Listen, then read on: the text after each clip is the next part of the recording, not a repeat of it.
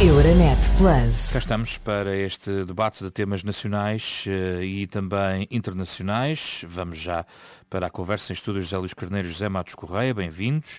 Começo por si esta semana, José Luís Carneiro, uh, rotativamente cabe-lhe esta semana. Uh, o, no, há um caso que hum, marcou as últimas semanas, talvez agora se fale um pouco menos, porque foi dado como encerrado, ou de certa maneira uh, esclarecido, que tem a ver com o chefe de Estado-Maior da Armada. Não comentámos aqui, era importante trazê-lo aqui. Um, o que levou o, o Primeiro-Ministro e o Ministro da Defesa, inclusivamente a Belém, Uh, e no final apenas soubemos que os equívocos foram desfeitos. A palavra equívocos significa que eles existiram. Uh, e eles existiram a partir também de uma informação que foi veiculada por uma fonte governamental, a agência Lusa, dando conta da substituição do chefe de Estado-Maior da Armada. Uh, reconhece um erro de comunicação? Foi um erro de comunicação por parte do Governo? Bom, bom dia. Trata-se de pelo menos eh, assumido pelas, eh, pelos diferentes eh, responsáveis de um equívoco. e por aquilo que é possível saber é que não estava ou não estará em causa a essência da questão, estará em causa, digamos, a oportunidade, digamos, da decisão.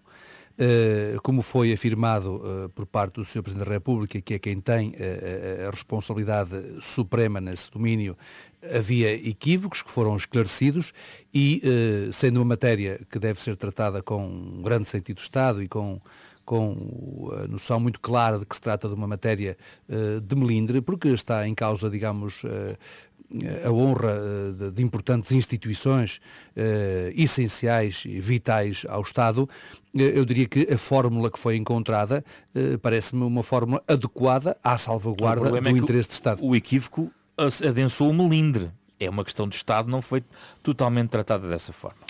Sim, mas eh, como depois foi possível também eh, verificar e também atenho-me estritamente àquilo que veio, digamos, na, veio e esteve disponível para a opinião pública, tratou-se efetivamente de uma questão que tinha a ver com a oportunidade da decisão. Ou seja, tratava-se, portanto, do momento uh, relativo à exoneração do chefe de Estado-Maior da Armada, que teria aceito uh, antecipar essa mesma exoneração, uh, diria que, de acordo com os diferentes interesses em causa uh, e uh, essa, digamos, comunicação não terá sido, digamos, comunicada previamente Tudo isso não surge também ao mais por... importante órgão de soberania. Porque as relações entre a tutela, digamos, o, o Ministério da Defesa e as chefias militares não estão no melhor plano. O Ministério incitou uma reforma das Forças Armadas contestada até por chefes militares. Sim, mas houve a pronúncia das diferentes partes também no Conselho Superior de Defesa Nacional. Essa pronúncia eh, foi feita, aliás, como foi afirmado, cumprindo um direito e também cumprindo um dever. Essa pronúncia ocorreu no local próprio. Houve depois o, o debate e a submissão do assunto à apreciação parlamentar, quer no âmbito da Comissão de Defesa Nacional, quer também no, no, no, no âmbito da, da, da, da, pronúncia do próprio plenário. Uh, foram conhecidas as posições uh, das diferentes partes uh, em apreço e foi tomada uma decisão e, como também já foi afirmado, lealmente uh, e com toda a lealdade institucional, avançou-se com uma decisão, avançou-se com uma reforma e agora há que a implementar, há que a executar, porque assim ocorre uh, em termos de uh, respeito por aqueles que são os poderes próprios dos diferentes órgãos de soberania. José Matos Correia é caso para dizer que o equívoco foi inequívoco, uh, que ele existiu de facto. neste caso, o que é que fica para além do equívoco? subsiste fragilidade, na sua perspectiva, em algum destes agentes? gostava de ouvi-lo sobre isto. Em primeiro lugar, boa tarde a todos, em particular aos nossos ouvintes, e já agora, se me permite, gostava de me associar aos votos de pesar pelo falecimento do padre Feitor Pinto. O padre Feitor Pinto foi durante décadas uma personalidade marcante não apenas da Igreja Portuguesa, mas da sociedade portuguesa, onde teve protagonismo em muitas áreas, incluindo no domínio social. Portanto, é uma perda grande para a Igreja Portuguesa, mas também para o nosso país, o seu desaparecimento. Relativamente à questão que me coloca, eu, eu, gosto mais de chamar uh, uh, as coisas pelos nomes. Equívoco significa erro. E os erros em política são cometidos por alguma razão e têm que ter consequências. Uh, eu atenho ao que disse o Presidente da República. E o Presidente da República eh, foi muito claro. Quando o Sr. Almirante uh, Mendes Calado foi reconduzido nas funções de chefe de Estado-Maior da Armada uh, por março deste ano, creio eu, o senhor Almirante disponibilizou-se para não cumprir todo o seu mandato de dois anos, portanto sair antecipadamente, abrindo a porta para a possível nomeação de camaradas de armas seus que, eh, se não fossem nomeados dentro de um determinado período, passariam à reserva. Surge-nos imediatamente a ideia, não sei se correto ou se incorretamente, o senhor Vice-Almirante Rubem Mel. Entre outros. Sim, está bem, mas aquele que nos imediatamente surge a ideia é esse porque foi colocado, razões que... porque exatamente, foi colocado exatamente. também nesta lista. Exatamente. E o Presidente da República diz que foi arrastado para o processo. Ok, enfim, se o Presidente da República diz, seguramente será verdade. E na altura, eh, a pessoa que tem a competência última nesta matéria, que é o Sr. Presidente da República, estabeleceu esta regra.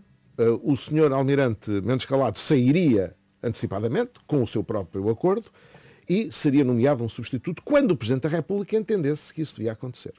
Eis não quando o Sr. Ministro da Defesa tem a ideia de, sem ouvir, não é sem ouvir, é sem colocar a questão primeiro ao Sr. Presidente da República, que é, repito, quem tem que decidir estas matérias, lembrou-se de chamar o chefe de Estado-Maior da Armada, comunicar-lhe, seis meses passados da sua nomeação, que ele cessava as suas funções e ainda não contente com isso, põe na comunicação social a notícia de que isso tinha sucedido. É preciso dizer que é uma proposta do Governo, a decisão final é do é Presidente É aquilo que nós em direito constitucional chamamos poderes partilhados, proposta de um, decisão do outro. O que significa que o Presidente da República não pode nomear alguém que o Governo não lhe proponha, mas que o Presidente da República não é obrigado a nomear quem o Governo lhe propõe.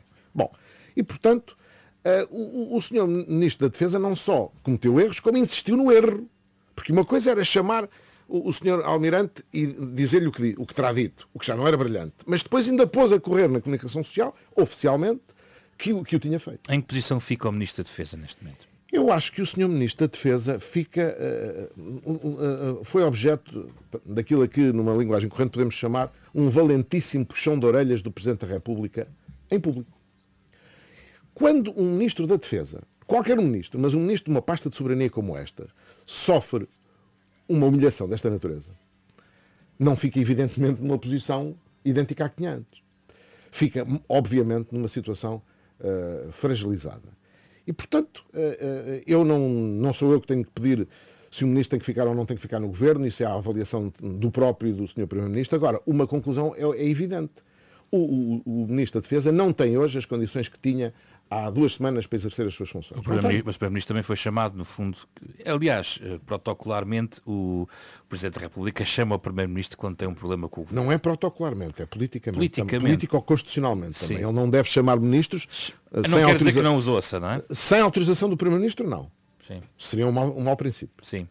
Uh, o, o, próprio uh, Primeiro-Ministro, percebendo o, o tamanho da asneira que tinha sido feita, acorreu a pedir a, a, para ser ouvido. Este ponto é importante. É quem tomou a iniciativa, é verdade, contrariamente ao que foi afirmado agora, ou seja, não há mal nenhum, é uma diferença de interpretação, mas uh, eu gostava de sublinhar o que foi dito agora pelo Matos Correia, ou seja, de facto, quem tomou a iniciativa de pedir uma audiência ao Sr. Presidente da é República é foi o Primeiro-Ministro, que se fez acompanhar pelo Sr. Ministro da Defesa. Uhum. O que mostra também aqui, do meu ponto de vista, a boa cooperação institucional, porque em menos de 24 horas houve uma uh, reunião de trabalho que permitiu dilucidar Sim, mas, dúvidas que havia sobre mas uma. Mas o Ministro da Defesa não fica propriamente bem na fotografia, já Luís Carneiro. Bom, era preferível que não se tivesse passado o que se passou. Era preferível preferível. Agora, eh, em 24 horas esclareceram-se as dúvidas e agora, hoje, acabei mesmo de sair da Comissão de Defesa e estava a ser aprovado até o requerimento do próprio Partido Social Democrata para que o próprio Ministro possa esclarecer a Comissão de, relativamente Isso vai a, acontecer? a outros Sim, é uma, é um, aliás, é uma faculdade da própria Comissão de Defesa e o próprio Ministro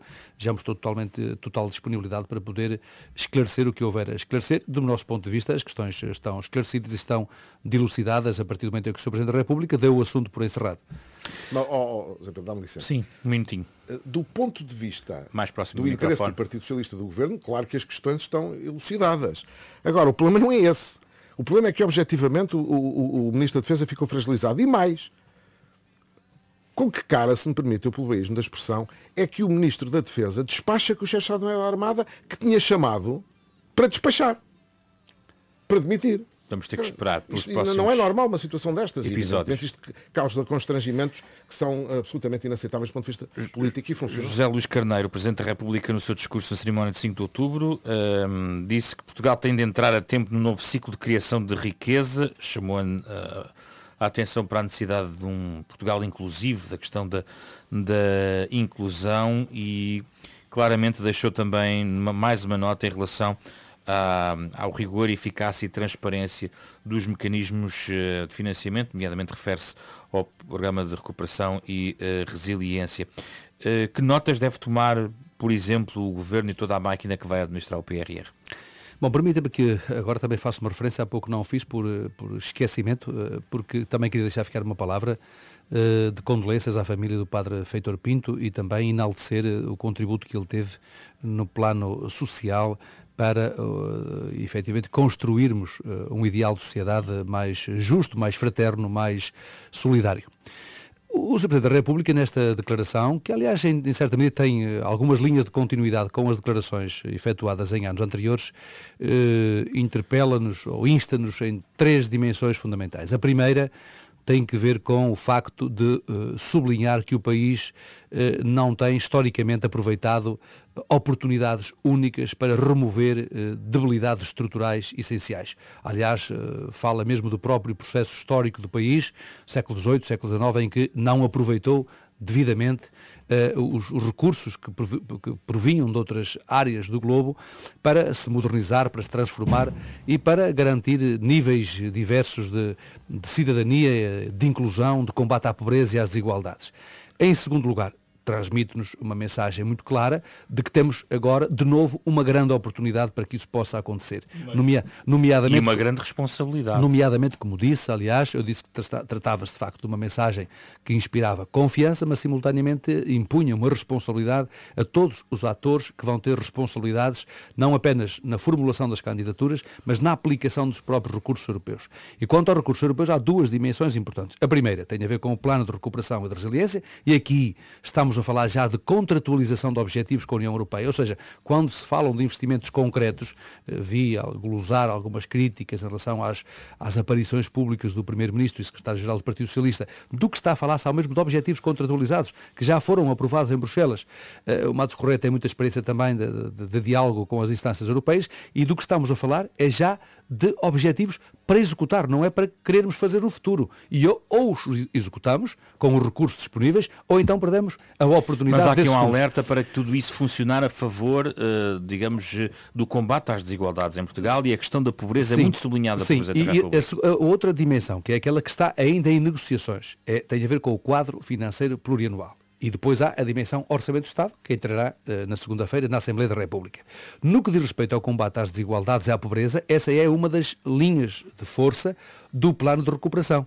Uh, faz parte das prioridades não apenas nacionais, mas também por, por força da própria Cimeira Social da União Europeia no Porto, sabe-se bem que há digamos, metas muito objetivas no combate à pobreza e muito particularmente à Mas pobreza plano, Este plano de combate à pobreza esteve mais, muito tempo para ser eh, para colocar em, discussão pública. Já vimos há meses a discutir isto. Sim, sei, de, aliás, conheço do, do, esforço que tem vindo a ser feito no que diz respeito, nomeadamente ao diálogo com as instâncias da sociedade civil, porque, como, se sabe, combate à pobreza tem uma, digamos, é multidimensional. Uh, uh, digamos, tra trabalhar este tema com seriedade exige, desde logo, em primeiro lugar, uma preocupação de envolvimento muito forte dos atores da sociedade civil, das autarquias, das instituições governamentais e não governamentais, porque é um esforço coletivo, porque não se pode pensar que nós, no, no espaço de uma, de uma legislatura, se conseguem eh, desbloquear bloqueios à igualdade de oportunidades, nomeadamente no que respeita a, a uma cidadania com níveis de dignidade de vida que todos nós uh, desejamos. O compromisso é um compromisso prioritário Sim. e devo dizer que, por exemplo, a Rede Europeia Antipobreza, que, que, é liderada pelo Padre Jardim Moreira, tem tido várias reuniões de trabalho com o Governo para que outros atores de diferentes níveis possam participar, não apenas no diagnóstico, mas no ataque a esses Correia. déficits estruturais de desenvolvimento. É esta a interpretação que faz das palavras do Presidente da República? Eu, a, a, primeira ideia com que fiquei da, da, intervenção do Presidente da República é uma ideia pouco comum no Presidente.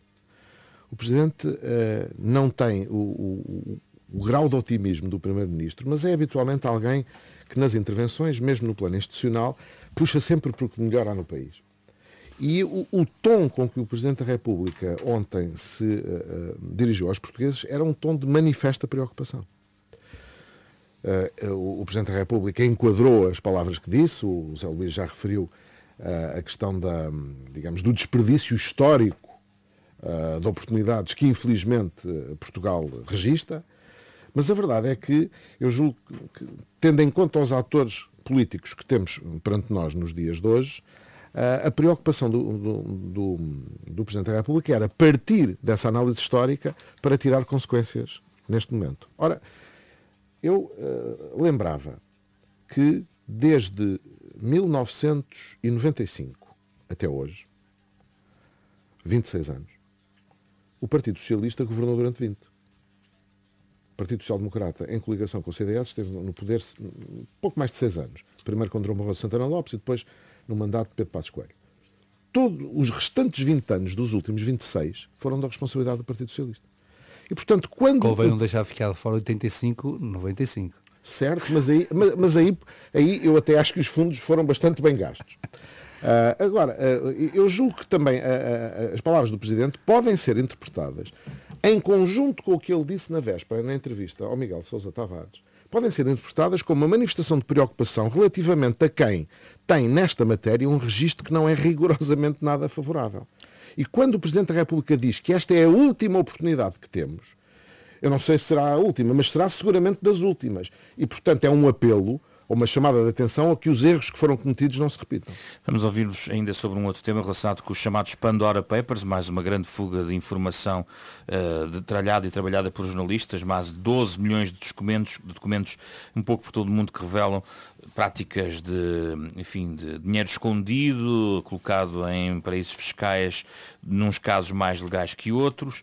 Uh, também uh, a forma como tudo isto eh, é, digamos, desempenhado por lideranças políticas um pouco por todo o mundo. Já Luís Carneiro, o que nos recoloca a questão também dos paraísos fiscais e este debate sempre eterno sobre hum, a necessidade ou não de uma batalha global. Eh, há muito tempo que se vem dizendo que é, é global, é uma solução global, hum, mas a verdade é que eh, estes dados continuam a mostrar à sociedade que uh, o poder político está sempre a encaminhar, em todo o mundo, uh, encaminhar dinheiro para de forma escondida e de proveniência muito além daquilo que é do conhecimento dos cidadãos. Permita-me que, olhando para os dados que são públicos, eh, não se pode falar estritamente do poder político. Por aquilo que se vê, são pessoas da cultura, são pessoas do desporto, de acordo. Pessoas, Mas são pessoas da economia, são pessoas das política. empresas, não são estritamente... Tem a ver com a trans transparência Sim. também, nesta em alguns nesta países matéria, menos transparentes. Pois, nesta matéria, como disse, de facto, por força dos fluxos eh, financeiros à escala global e com a diminuição, se quisermos, dos poderes regulatórios do Estado, eh, exige que haja uma abordagem global eh, a este problema dos circuitos financeiros e de regulação desses circuitos financeiros. Em concreto, em relação a, aos últimos acontecimentos, aquilo que eu tenho dito é que, havendo indícios, eh, devem ser investigados. Esses indícios, se vierem a constituir factos criminais, devem ser sancionados. Doa a quem doer.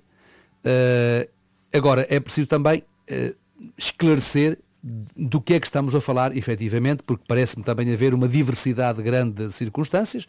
José Matos Correia, gostava de ouvir sobre isto. Gostava de o ouvir em, nesta causa relacionada também com, com, com, o papel, por exemplo, dos advogados neste processo. Estamos a falar ao mais alto claro. nível do conhecimento claro. sobre uh, os buracos que a própria legislação permite e alguns, há que dizê-lo, estão justificados. Quer dizer, eh, há regimes fiscais diversos um pouco por todo o mundo. Eu, aliás, eh, acompanho na generalidade as considerações do Zé Luís eh, e o ponto que, que o Zé Pedro Frazão acaba de suscitar é importante. Existindo offshores, desde que as relações fiscais com as offshores sejam devidamente declaradas, são um meio de planeamento fiscal. Eu não sou especialista em direito fiscal, mas pelo, pelo que sei. Sim. Agora, o, o que está muitas vezes em causa não é isso. O que está muitas vezes em causa é a utilização dos paraísos fiscais como forma de evasão fiscal. Não havendo uniformidade fiscal no mundo, nem nunca haverá. Nem dentro da União Europeia. Haverá, nem dentro da União Europeia haverá sempre a tendência natural das empresas de irem à procura dos regimes fiscais mais favoráveis. Mas isso é permitido por lei. Portanto, podemos discutir, devemos mudar a lei, discutamos tudo e mais alguma coisa. Questão completamente diferente, não tem nada a ver com isso, é a utilização das offshores para efeitos de evasões fiscais. Isso é absolutamente inaceitável em qualquer circunstância. Obrigado, José Matos Correia, Luís Carneiro, foi o caso comum. José Matos Correia, Luís Carneiro, foi o caso comum desta semana. Euronet Plus. Milano. Zagreb. Bruxelas. Sofia. Riga. Euronet Plus, a rede europeia de rádios para compreender melhor a Europa.